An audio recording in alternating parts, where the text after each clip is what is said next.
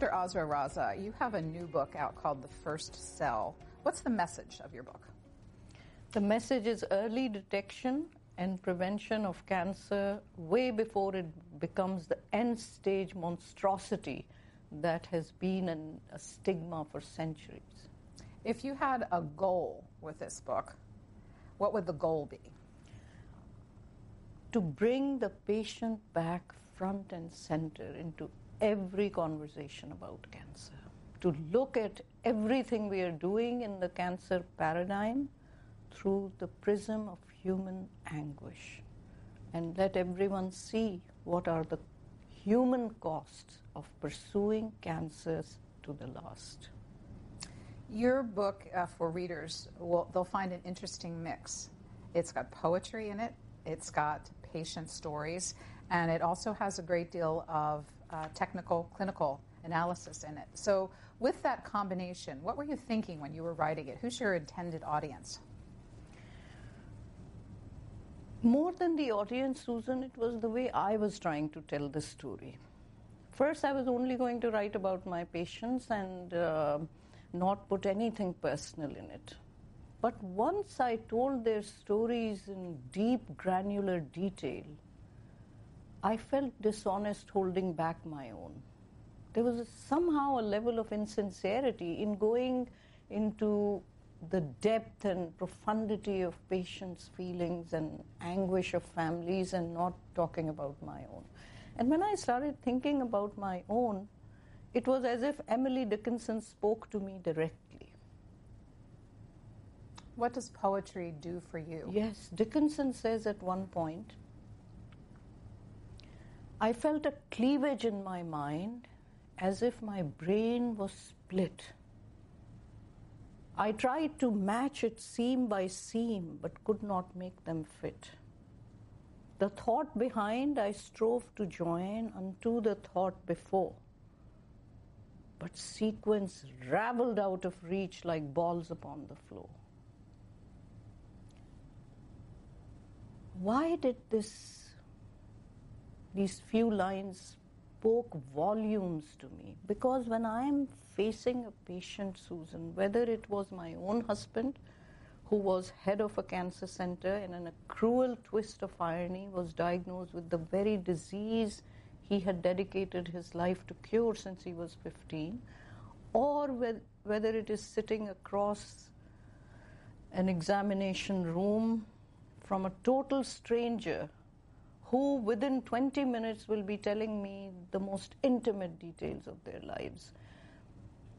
When I hear those, I feel my brain is split in two because, on the one hand, I know pretty much what is coming their way by listening to their stories. But on the other hand, there is a wonder about the essential mystery of this individual sitting in front of me. What will their journey be like? What obstacles will we meet? And my brain is split, as Emily Dickinson describes. So, when you ask me what poetry does for me, I come from a deeply oral culture. The oral tradition is such that since as long as we can remember, we were made to memorize poetry because two lines of poetry, which is called a couplet in Urdu in my language, they are like the two strands of DNA.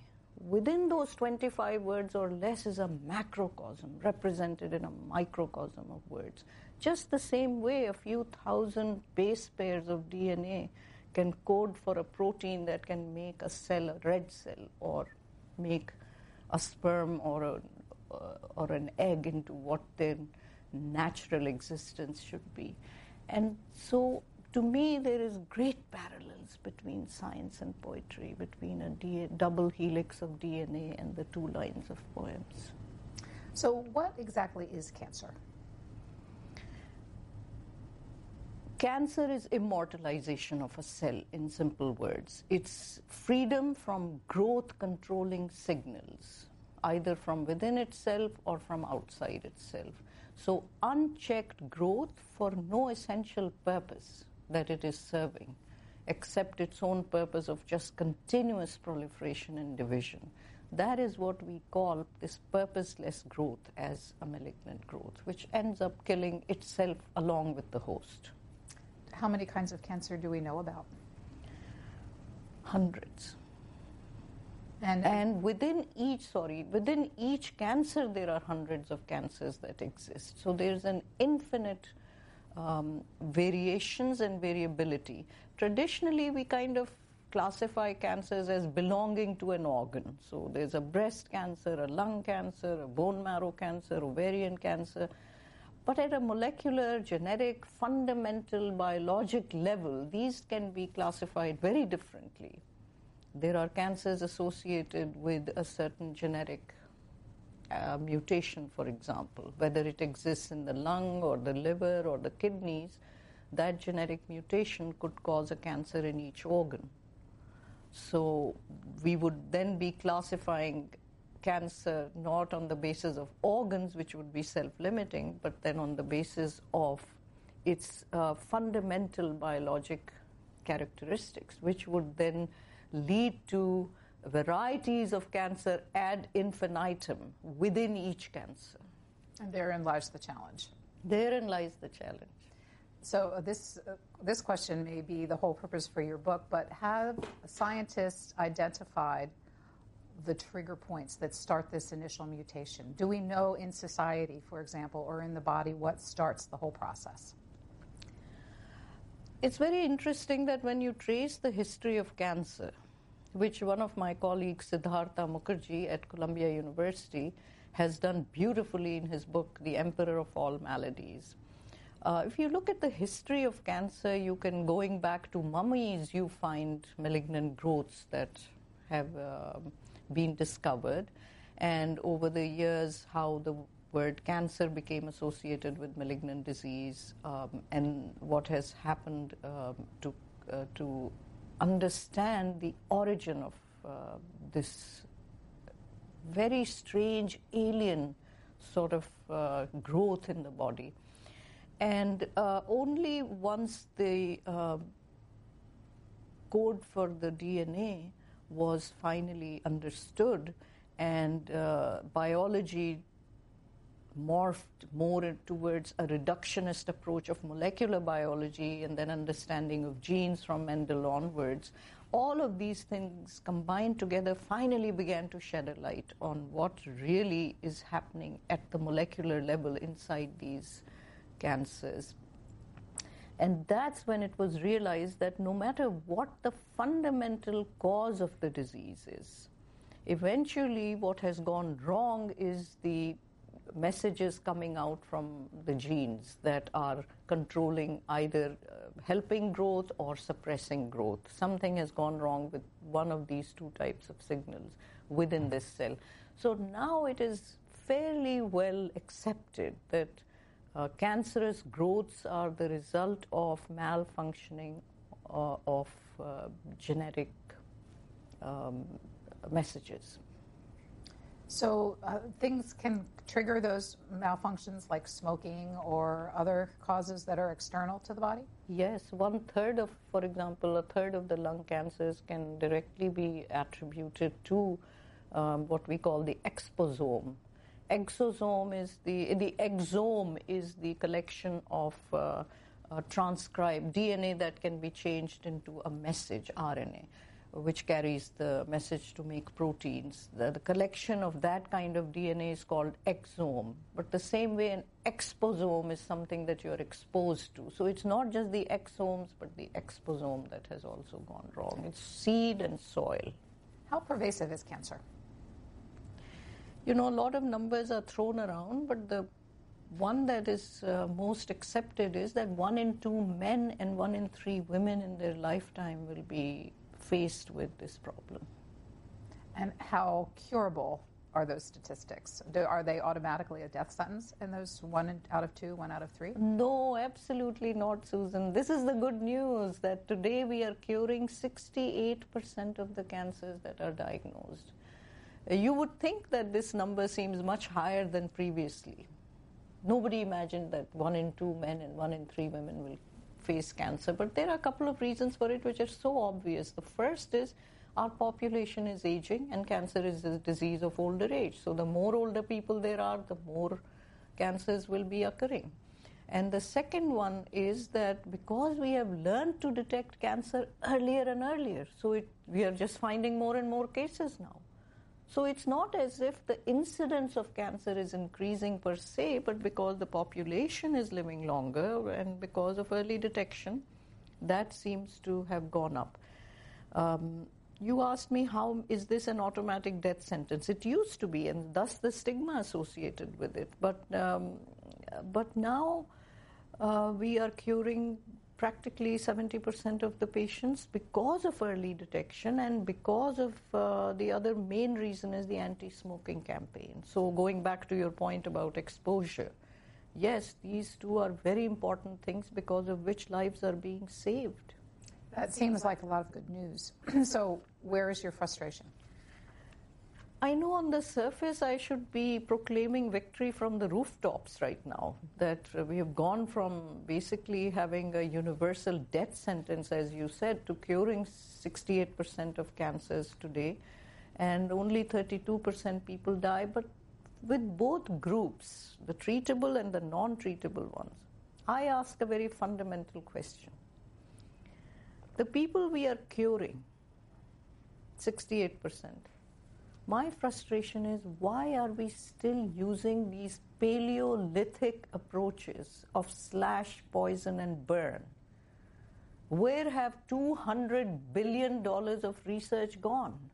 Why are we not finding better ways of treating cancer instead of cutting it out or poisoning it either through chemical poisons or through radiation therapy?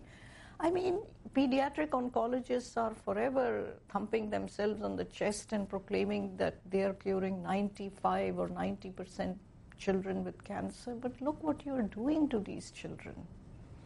20 to 80 percent will end up with developmental defects or problems that make lives very difficult for them as they grow. Why? Because look what we are doing to them.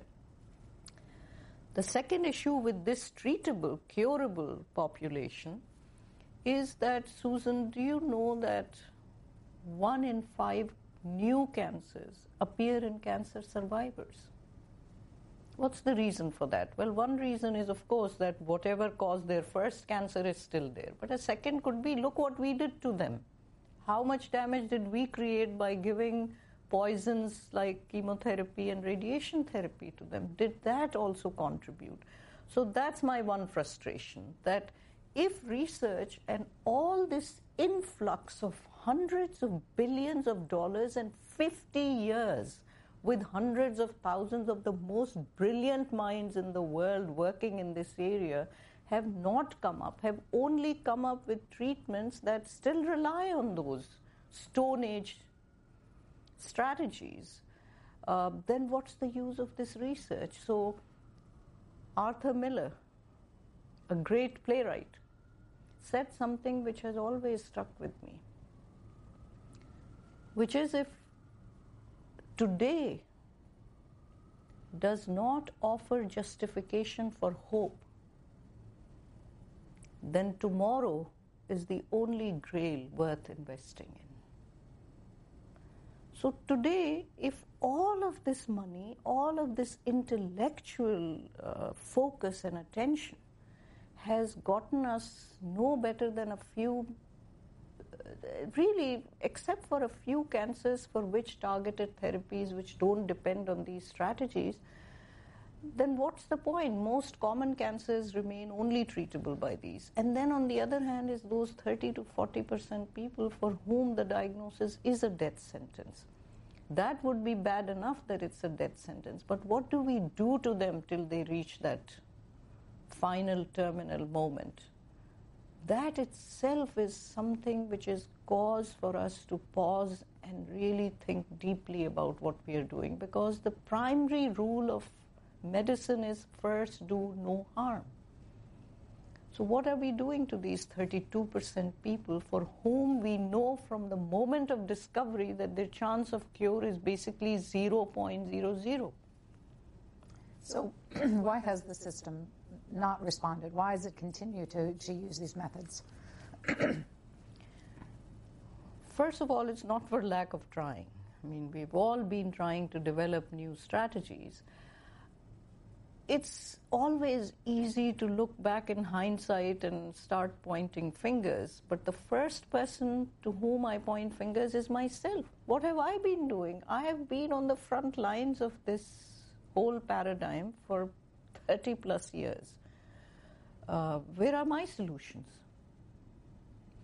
And a couple of reasons for it are um, I don't want to go into a personal thing right now, but I wanted to answer more in a general way. Why have why has uh, cancer treatment failed so spectacularly to come up with new solutions?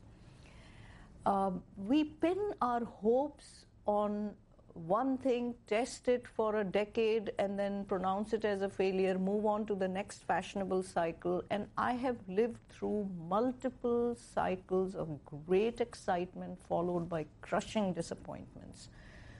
Um, I'll give you examples of this. In the 19 late 70s, early 80s, it was all about oncogenes, which is a normal gene which is uh, present in our bodies in animals has been found to cause cancer in them. And we realize that we are carrying proto-oncogenes that can become oncogenic. They can cause cancer within our bodies with slight changes in their uh, control.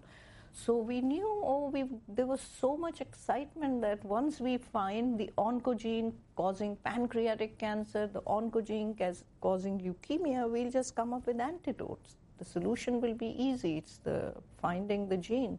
And so almost a decade went into search for more and more and more, but it turned out that um, oncogenes are uh, not that easy a target because in any given cancer there are mutations in multiple oncogenes. So how do you now go ahead and target? In the 90s, it was all about sequencing the human genome. And then in 90s, one of the greatest excitement was that, oh, cancers need to divide in an unchecked, infinite manner. So they need a lot of nutrition. How do they get nutrition? Then they make new blood vessels. So why don't we choke off their blood supply and just starve them to death? And that became a holy grail in the 90s until we discovered that, oh, we were very successful in curing mice with this approach. There's a lot of healthy mice running around in New York because of it. But when we tried to translate it and bring it to the bedside, it was a, basically a spectacular failure in most cancers, except a couple of drugs that are anti angiogenic. Uh, mainly, that approach failed. Then we pinned our hopes on the, on the sequencing of the human genome, and the most important targeted therapy did come out uh, even before the human genome was, uh, or just around the time it was sequenced, and that is treatment for chronic myeloid leukemia, which is a very particular kind of disease in which there is a chronic stable phase.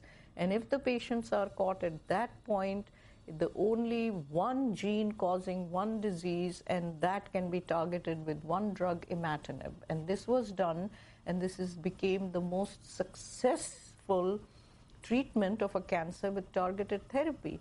While it helps CML, chronic myeloid leukemia patients, it proved to be a little bit of a disservice to the rest of the cancer field. Why? Because we believe that now all we have to do is find that one gene that causes the one cancer in each organ and target it. It turned out that no, in the actual cancer cell that exists uh, in, let's say, an organ like the lung or the brain or the pancreas is a moving target. It's constantly picking up new mutations. Each time it divides, it makes DNA copying errors, which are inherent mistakes that uh, every time a cell divides, it will make them.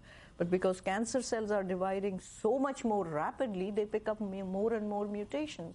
So each time a cancer cell divides into two, it's making potentially two new cancers now with new mutations. So the co- complexity of cancer comes mainly from, um, and, and our inability to develop new therapies comes from the fact that it is a very, very complex disease within the cancer cell, the trafficking of signals is more complicated, more distorted, more intricate than um, the trafficking in the London Underground. And it keeps changing because of acquiring new mutations. So the disease is so com- complex by now, so complicated that if we were to try and understand at the, cellu- at the genetic level and molecular level every single signaling pathway that has gone awry in a cancer cell. It would take few thousand years to come up with a solution, and may never be a solution for that unless we stop, catch it when it's just starting, and kill it. So, as a layperson listening, the argument should be if there's an aha moment, we should, the researcher should continue to pursue other avenues as that one's being investigated. Instead, everyone follows on one course for a long time, and then if it doesn't turn out, that period of time is wasted. Is that an interpretation of what you've just told me? I think that would be a harsh interpretation, Susan, because along the way, we, are, we may be failing our patients, but we are very successful in understanding the biology of cancer, which is going to help the patients in the end. All I'm saying is it's going to take much longer. So I wouldn't say that it's all wasted effort at all. No. It, there are 4 million papers written on cancer already. And they have shed really dramatic light on, onto our understanding of, um, of how cells divide, how life happens, how aging happens. It's dramatic, it's spectacular. The problem is, none of those things have been translated into improved therapies for our patients, and that's my frustration. I'm not saying we should stop all cancer research or it's been all wasted effort and money. Absolutely not. What I'm saying is, and the other problem is, of course, we have current patients. We can't only think about the future. We have to worry about who we who has cancer now. So all I'm saying is that my frustration comes from exact one of the things you pointed out. Why focus on one thing? Why not take off our blinders and see the situation for what it is? Accept the fact that what we are trying to do at this level is too complicated. But we need to keep understanding the biology better. How should we progress in this area? And on the other hand, that approach won't work for our patients who we have right now or who are coming in the future and try to reallocate the resources so that at least in the future we avoid these kinds of end stage patients that we are seeing. Tell me about the kinds of cancer you research and treat because uh, your patients are at the unhappy end of the statistics you told me about, those with less chance of surviving their disease. Tell me about what you treat. I began my career actually um, because I have been interested in biology all my life since I was a kid.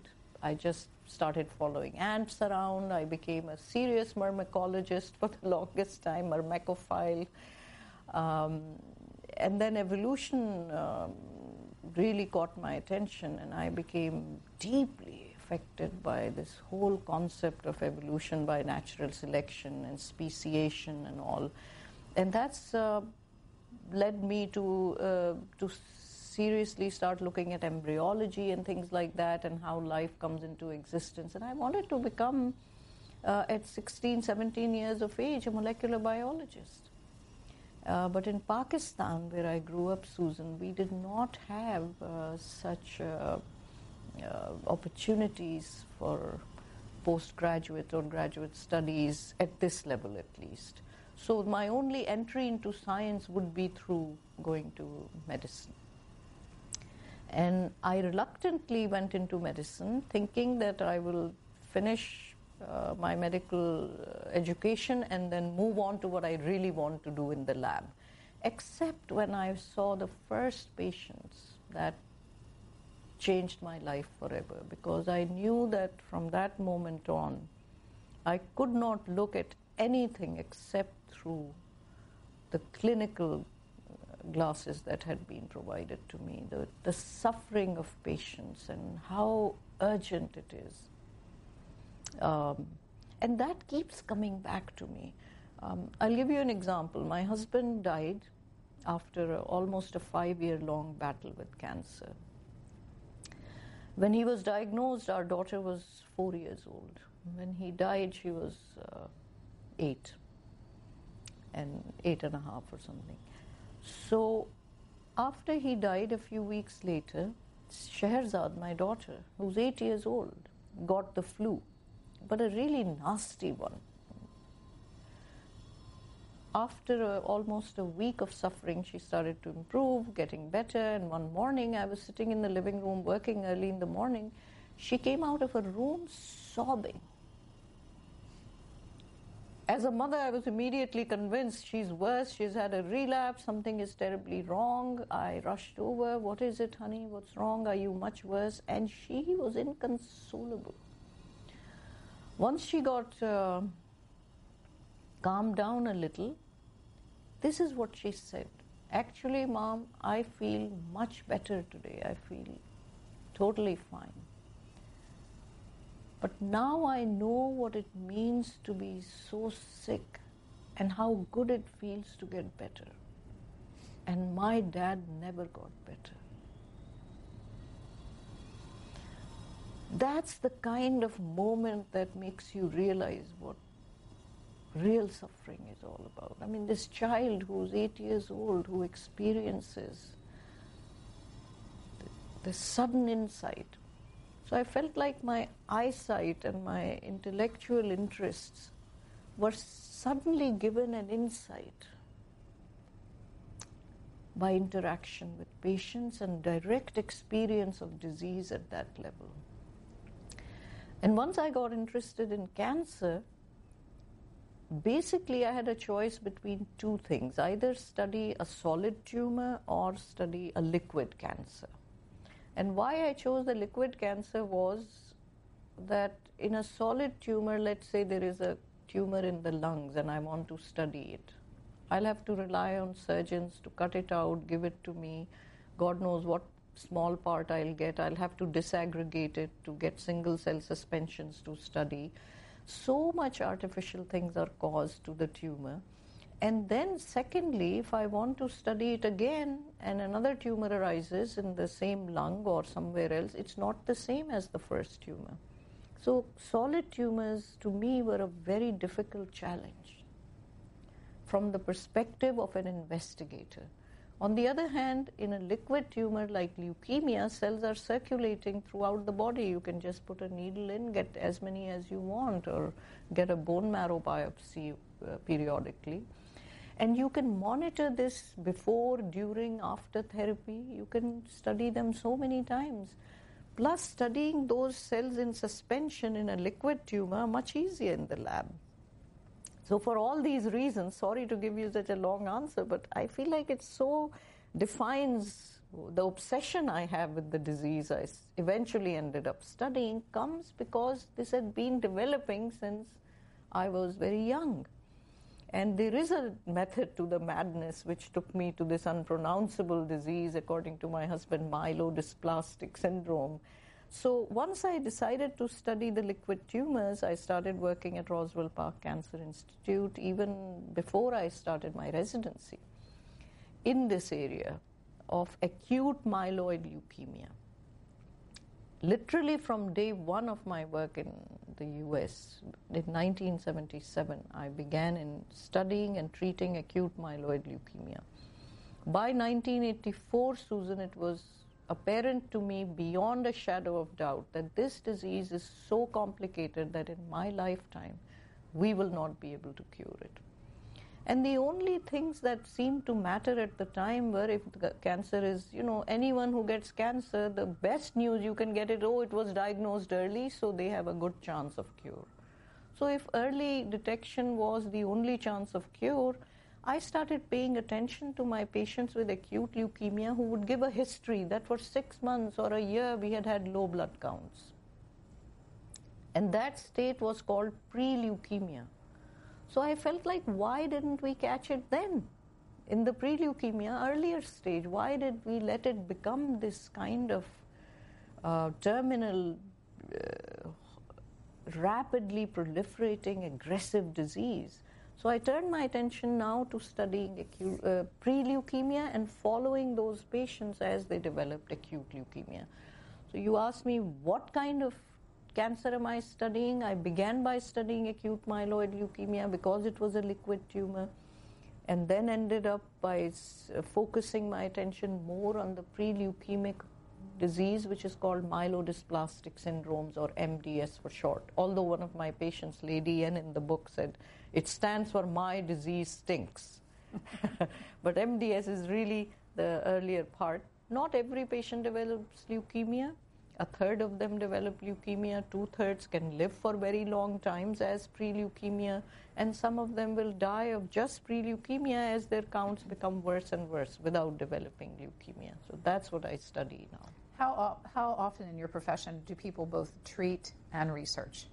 Rarely now. There was a time when we could do both, but the knowledge uh, base has expanded so much now that it's literally impossible to do both. But I am one of those old timers, luckily, who got focused on one disease very earlier on because of my own obsessive personality that whatever I just get obsessed with, that's it now. I I mean, literally, I say that in the book as well that if I'm given 72 more lives, I'll do each time the same thing in, in honor of my patients. Well, your book tells the story of a number of those. I wanted to show a video of one that you referenced briefly as a way to talk about her and some of your other patients. This is Julie Yip Williams. We're going to watch a little video and then talk about why it's important to hear cancer patients' stories. Let's watch. I found that there was a real absence of truth out there about living with this disease and about what it's like to face death. So when I started writing, I vowed often in my writing, I said, you know, I know this is really depressing and I know this is really dark, but I swore I would always be honest with you, my readers. There's a lot of anger and there's a lot of jealousy, there's a lot of bitterness, a lot of fear when you live with this diagnosis. Once I started writing about it, it was like I let it go and I felt free. I no longer carried that burden. And writing was my freedom, is my freedom. Now, Julie, we learned, uh, died on March 19, 2018, at the age of 42. Uh, but she told her story all along the way. And you tell the story of others like Omar and Andrew. Why do you want the rest of us to hear cancer patient stories? I think here in Susan is the importance of the subtitle of my book. The human costs of what we are doing is so important to me, and the human costs can only be illustrated in the depth in which we need to see them if we follow what happens to patients with the current treatment regimens that are given. Um, and that was my reason that if we are going to tell the story of cancer, we have to see what is uh, what it is doing to people uh, who are young. Andrew was 22 when he was diagnosed. Omar was 38 when he was diagnosed. My patient JC is only 34 when she's uh, dying. But on the other hand, Harvey was diagnosed at 57, my late husband. Um, uh, other patients are in their 60s, 80s. There is a patient in the 90s. There's no age that is immune from cancer. So, the book of the seven chapters, only three are younger than 40 years. The others are all older. At every level, there is a different kind of uh, suffering and pain that these patients are. Not just the patients, the cost to their families. And that's why one of the unique things that uh, this this book allowed me to do was to go back to the families after a certain length of time um, from when they lost their loved ones and ask them to cast a backward glance and now question the decisions that were made, the choices that were given to them. Would they have altered anything? What does that kind of perspective tell us about human suffering? Was dying a failure for the beloved ones, or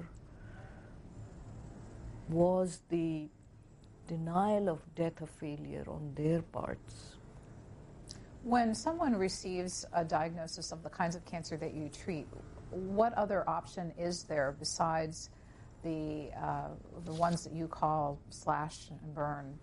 Uh, what what could they do other than that?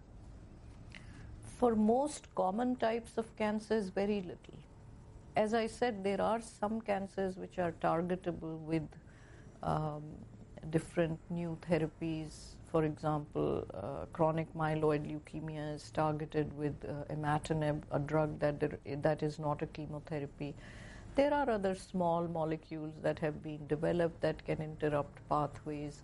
Most of them are just palliative rather than curative. So they help you for a, a fraction of the patients for a limited amount of time, and that's it.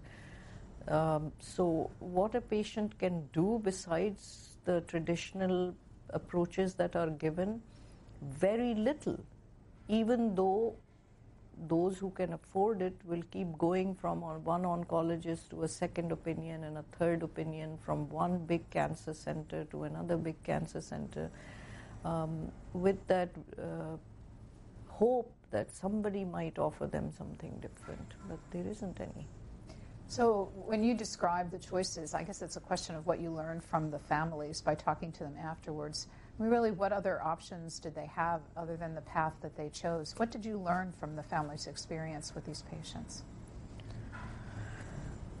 I mean, it's not just what I learned from these patients, but I see 30 to 40 patients every week now, what I learn on a daily basis from my patients, and what every other treating oncologist is facing. It's not just unique to me. We learn all the time from every day of our lives when we are interacting with patients. And with each patient, as I said, there's a split in my brain because at one level I do know what to expect, at another level it's completely unpredictable and unaccept, un, unexpected uh, in many, many patients. But the one thing I have learned is that there is no oncologist that I have met in my lifetime who didn't care for their patients. And no oncologist I know has a simple algorithm which they follow with everybody and get the same answers.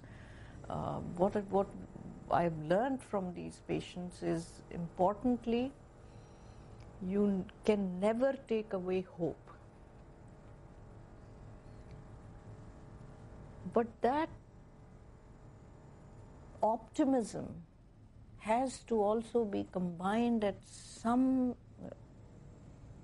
level with the pessimism of intellect, which means understanding the gravity of the situation, but somehow not taking away hope. I mean, Harvey, my late husband, was the head of the cancer center. He was one of the most knowledgeable people about cancer in the world. And he gets leukemia, and now we see a mass on his chest x ray uh, MRI it's done. We see that this is now a fungal mass, there's no question. How many fungal infections has Harvey treated in his life? And yet, Susan, he would turn to me at that moment and say, As, what do you think? Because he made allowed me to decide how he should feel and react to this menace that is appearing. That we both know what it means. Yet I took infinite care not to break his spirit. And that's what patients had taught me all these years that we can't take away hope, we can't break their spirit, even while recognizing full well what is in store for them. Our job is to help them face it as well as possible and deal with it on a daily basis and spend as much time as we can with them, trying to help them do it, and not hand them over at the end to some hospice care. You um, write about the, not just the emotional cost of this, but also the enormous financial burden that treatment has. Um, can you talk a little bit more about what this does to families financially when, financially when they face a, a major cancer diagnosis and and really what options society has for that. Yes. Well, I can say it in one sentence is that it is uh, the whole entire uh, market side of this cancer paradigm is on the verge of a collapse because the not just the physical and emotional burden but the financial burden is such that 9 million newly diagnosed cancer patients were looked at and followed for a period. And studies show that 42% of cancer patients in America today 42% become completely ruined by two plus years of their diagnosis. Financially ruined. Financially ruined. They lose every penny of their life savings. So, what does that mean? It doesn't just affect them, and no one is cured, or very few are cured. What does this mean? It means that not only they are ruined, their next generation is there. The financial ruin is reflected in everybody in the family. Is this a statistic uh, that is uh, endemic to the United States only because of our healthcare system? Does that same financial ruin happen in other countries uh, for, with socialized medicine, for example? I don't know that much about other countries. I do know one thing, Susan, that everyone looks to America for leadership. I mean, I can quote numbers like we spend 27% more per capita on healthcare in America than we do in other developed countries in the West. I don't know what these statistics mean. It's a correct statistic, by the way. We do spend a third more than other countries, but then we do offer a lot more things and uh, we see our patients immediately. We, they don't have to wait around for months for their turn to come. There are other problems that uh, other countries are facing. Um, I don't feel competent about uh, really expressing an opinion on this, except to say that this is everyone is looking to us. So the paradigm is that the cancer treatment costs a lot because the research that goes into developing the treatments costs so much. Is that correct? No, it's not that simple at all. So why does it cost so much to treat cancer? It's not just cancer, it's the entire healthcare system. If you read Steven Brill's article, Bitter Pill, that came out in 2013 on the cover of Time magazine, an extraordinarily long, uh, long uh, uh piece that basically uh, highlighted the various levels at which our healthcare system is failing us financially. Um, it's very easy, for example, in cancer to point to pharmaceutical companies and say, oh, uh, look, this drug, they developed drug XYZ. This drug is prolonging the lives of pancreatic cancer patients by 12 days, but it costs $26,000 a year. What kind of insanity is this? That kind of thing is easy to point, and very conveniently, everyone will target pharmaceutical companies. Uh, but I ask you this if you go to um, buy 100 tablets of Tylenol at the drugstore, you can get them for less than $5. But if you are going to be admitted to any hospital, whether it's a small community hospital or a big cancer center, you could be charged $2 for one tablet of Tylenol that you take. Um, a band aid you can buy a hundred for three ninety nine, but if uh, we put one on you in a hospital, it could cost you fifty dollars. Why? We can't just keep blaming pharmaceutical companies. Why are hospitals charging so much? Why are non-profit hospitals? Uh, so many cancer centers, the biggest cancer centers, are all non-profit, which and yet they make profits in hundreds of millions of dollars a year. Where is that profit going? There are no shareholders. It doesn't go get distributed to anyone. Then they buy more practices and expand themselves more and hire more business people to run it. I mean, all of this keeps driving up the cost. And the biggest cost, as you mentioned, is also because of um, the fact that the way our research works right now to develop new drugs in cancer, for example, it works like something like this the National Cancer Institute can fund grants for an individual investigator like me to work in my lab and identify a protein, a pathway which I think can be a good target for attacking this cancer and getting rid of it. So I'm funded by NC, National Cancer Institute. I find this.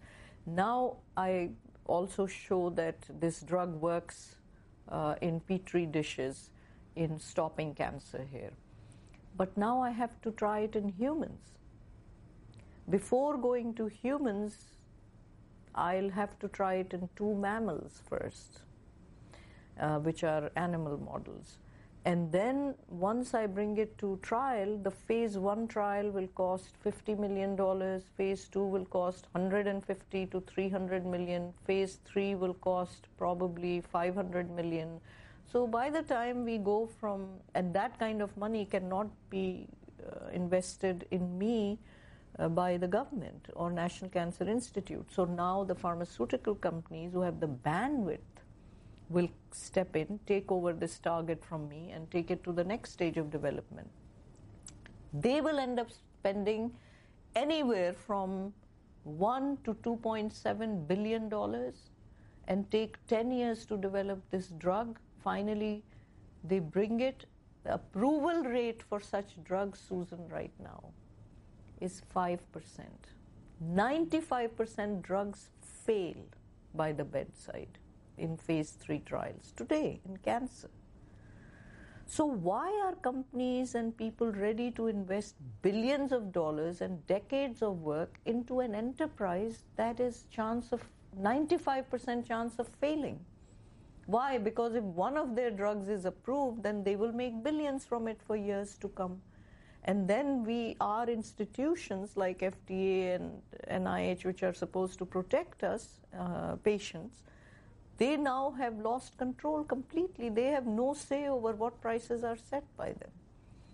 So it's such a complicated system that has evolved over the last three, four decades that is very easy to, uh, it's very difficult to identify any one thing. Like, is it the research where the money is being wasted? Is it the clinical trials or the animal models? Or what is it?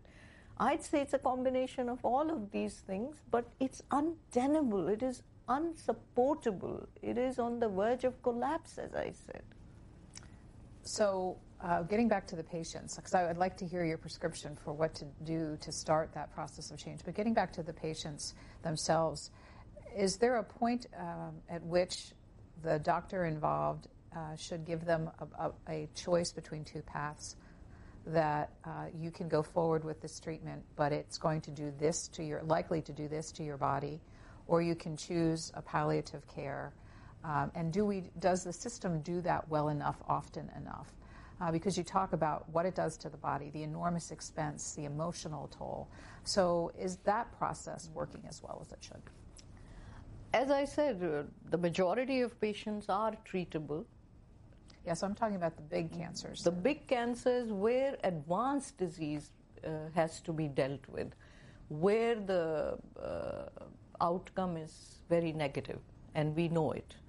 Um, but then, even there, there'll be occasionally anecdotal survivors for much longer than we expected.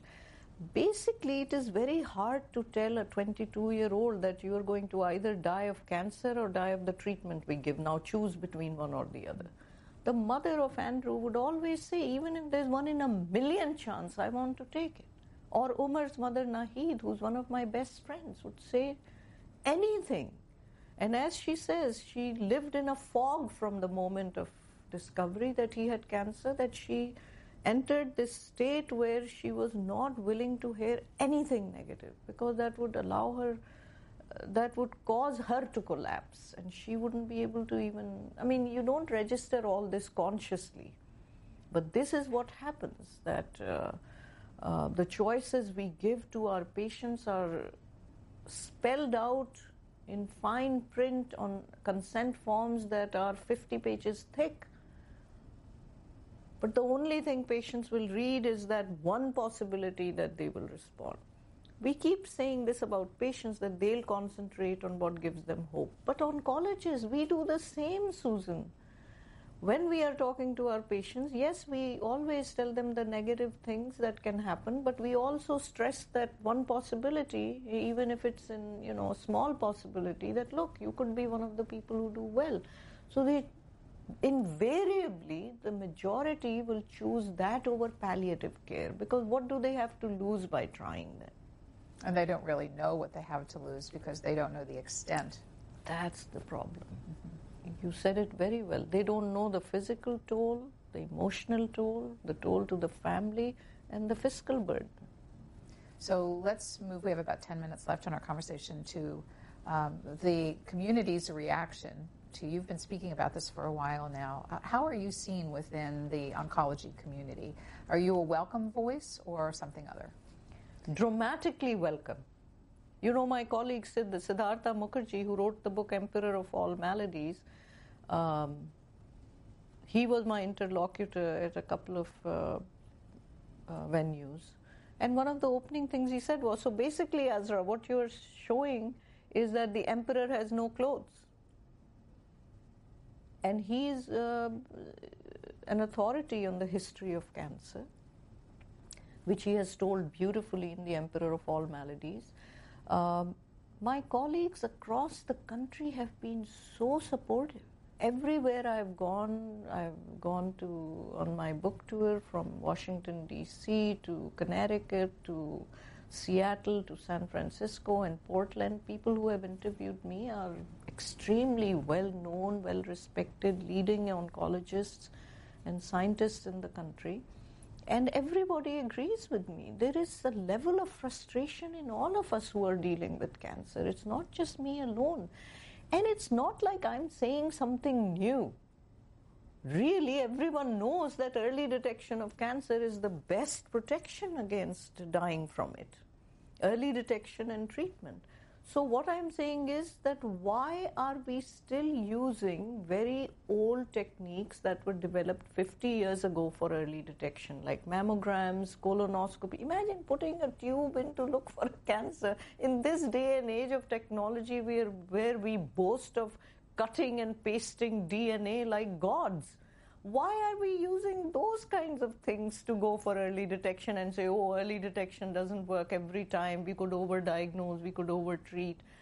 No, what I'm saying is let us bring, it's like the moonshot where you bring all your faculties to bear, you bring all your technology to bear, and use this kind of new age technology the next generation of devices and scanners and biomarkers, uh, protein codes that can be made into a barcode which has uh, pancreatic, ovarian, lung, leukemia, brain cancers all in a row, and you just have it on a chip, and the chip is inserted under the skin, and automatically some a small device like your phone can detect the appearance of. Uh, you know, the earliest footprints of a cancer cell. Why aren't we investing in that kind of thing instead of uh, constantly using the same old, same old, chasing down cancer to the last cell, even if the patient dies in the bargain?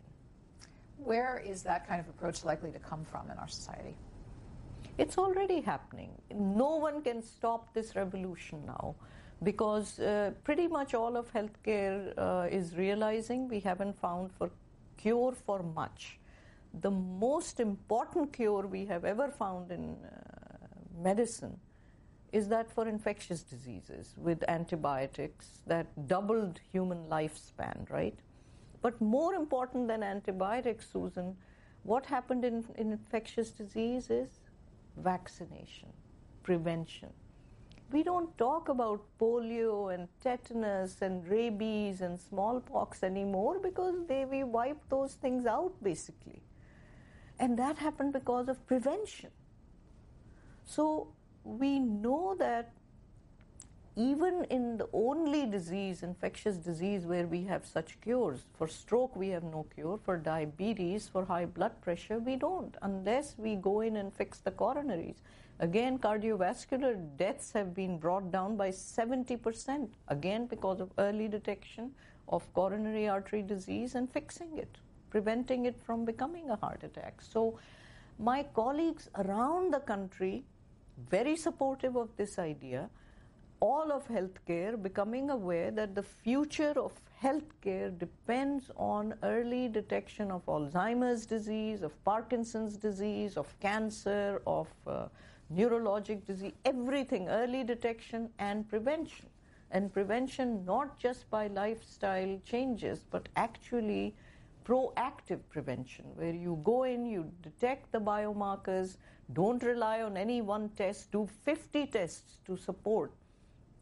If I detect a first cell of pancreatic cancer in my body from a liquid biopsy from the blood, I need to now confirm that from scanning devices, uh, which can scan me in the shower, uh, sheets that I use overnight, which can image whether there is a hot spot in my pancreas or not. Uh, biomarkers detected from tears and saliva and sweat and urine and stool and uh, uh when we brush our teeth. Uh, the, uh, the, there is a part of the saliva taken and tested.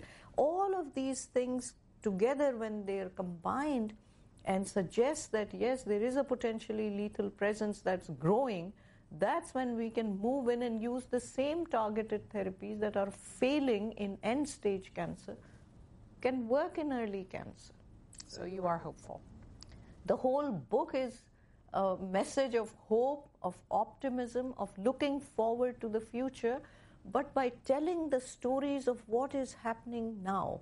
The purpose of telling these painful stories is not to revel in pain and suffering, Susan, but to liberate us from the past, to liberate us from doing these things again and again, to have a forward looking, imaginative, more uh, exciting approach which is less painful to the patients and less um, expensive.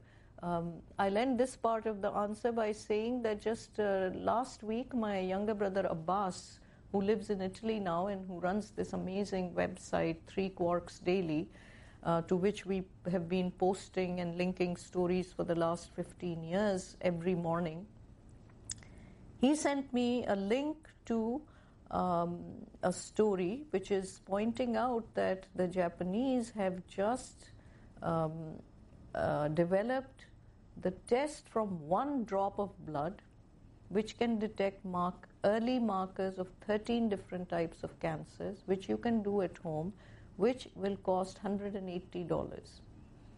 This can sound like a pie in the sky or, oh, another Elizabeth Holmes Theranos story, but these are actually seriously happening now. Theranos may have failed, but that doesn't mean the technology is a failure. No, the technology is being developed. There is no escape from it. We are going forward with it, and this is how the future will be prevention and early detection. So we end on that message of hope.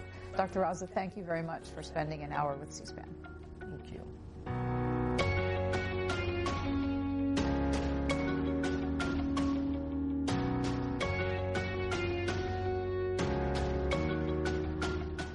Q&A programs are available on our website or as a podcast at cspan.org.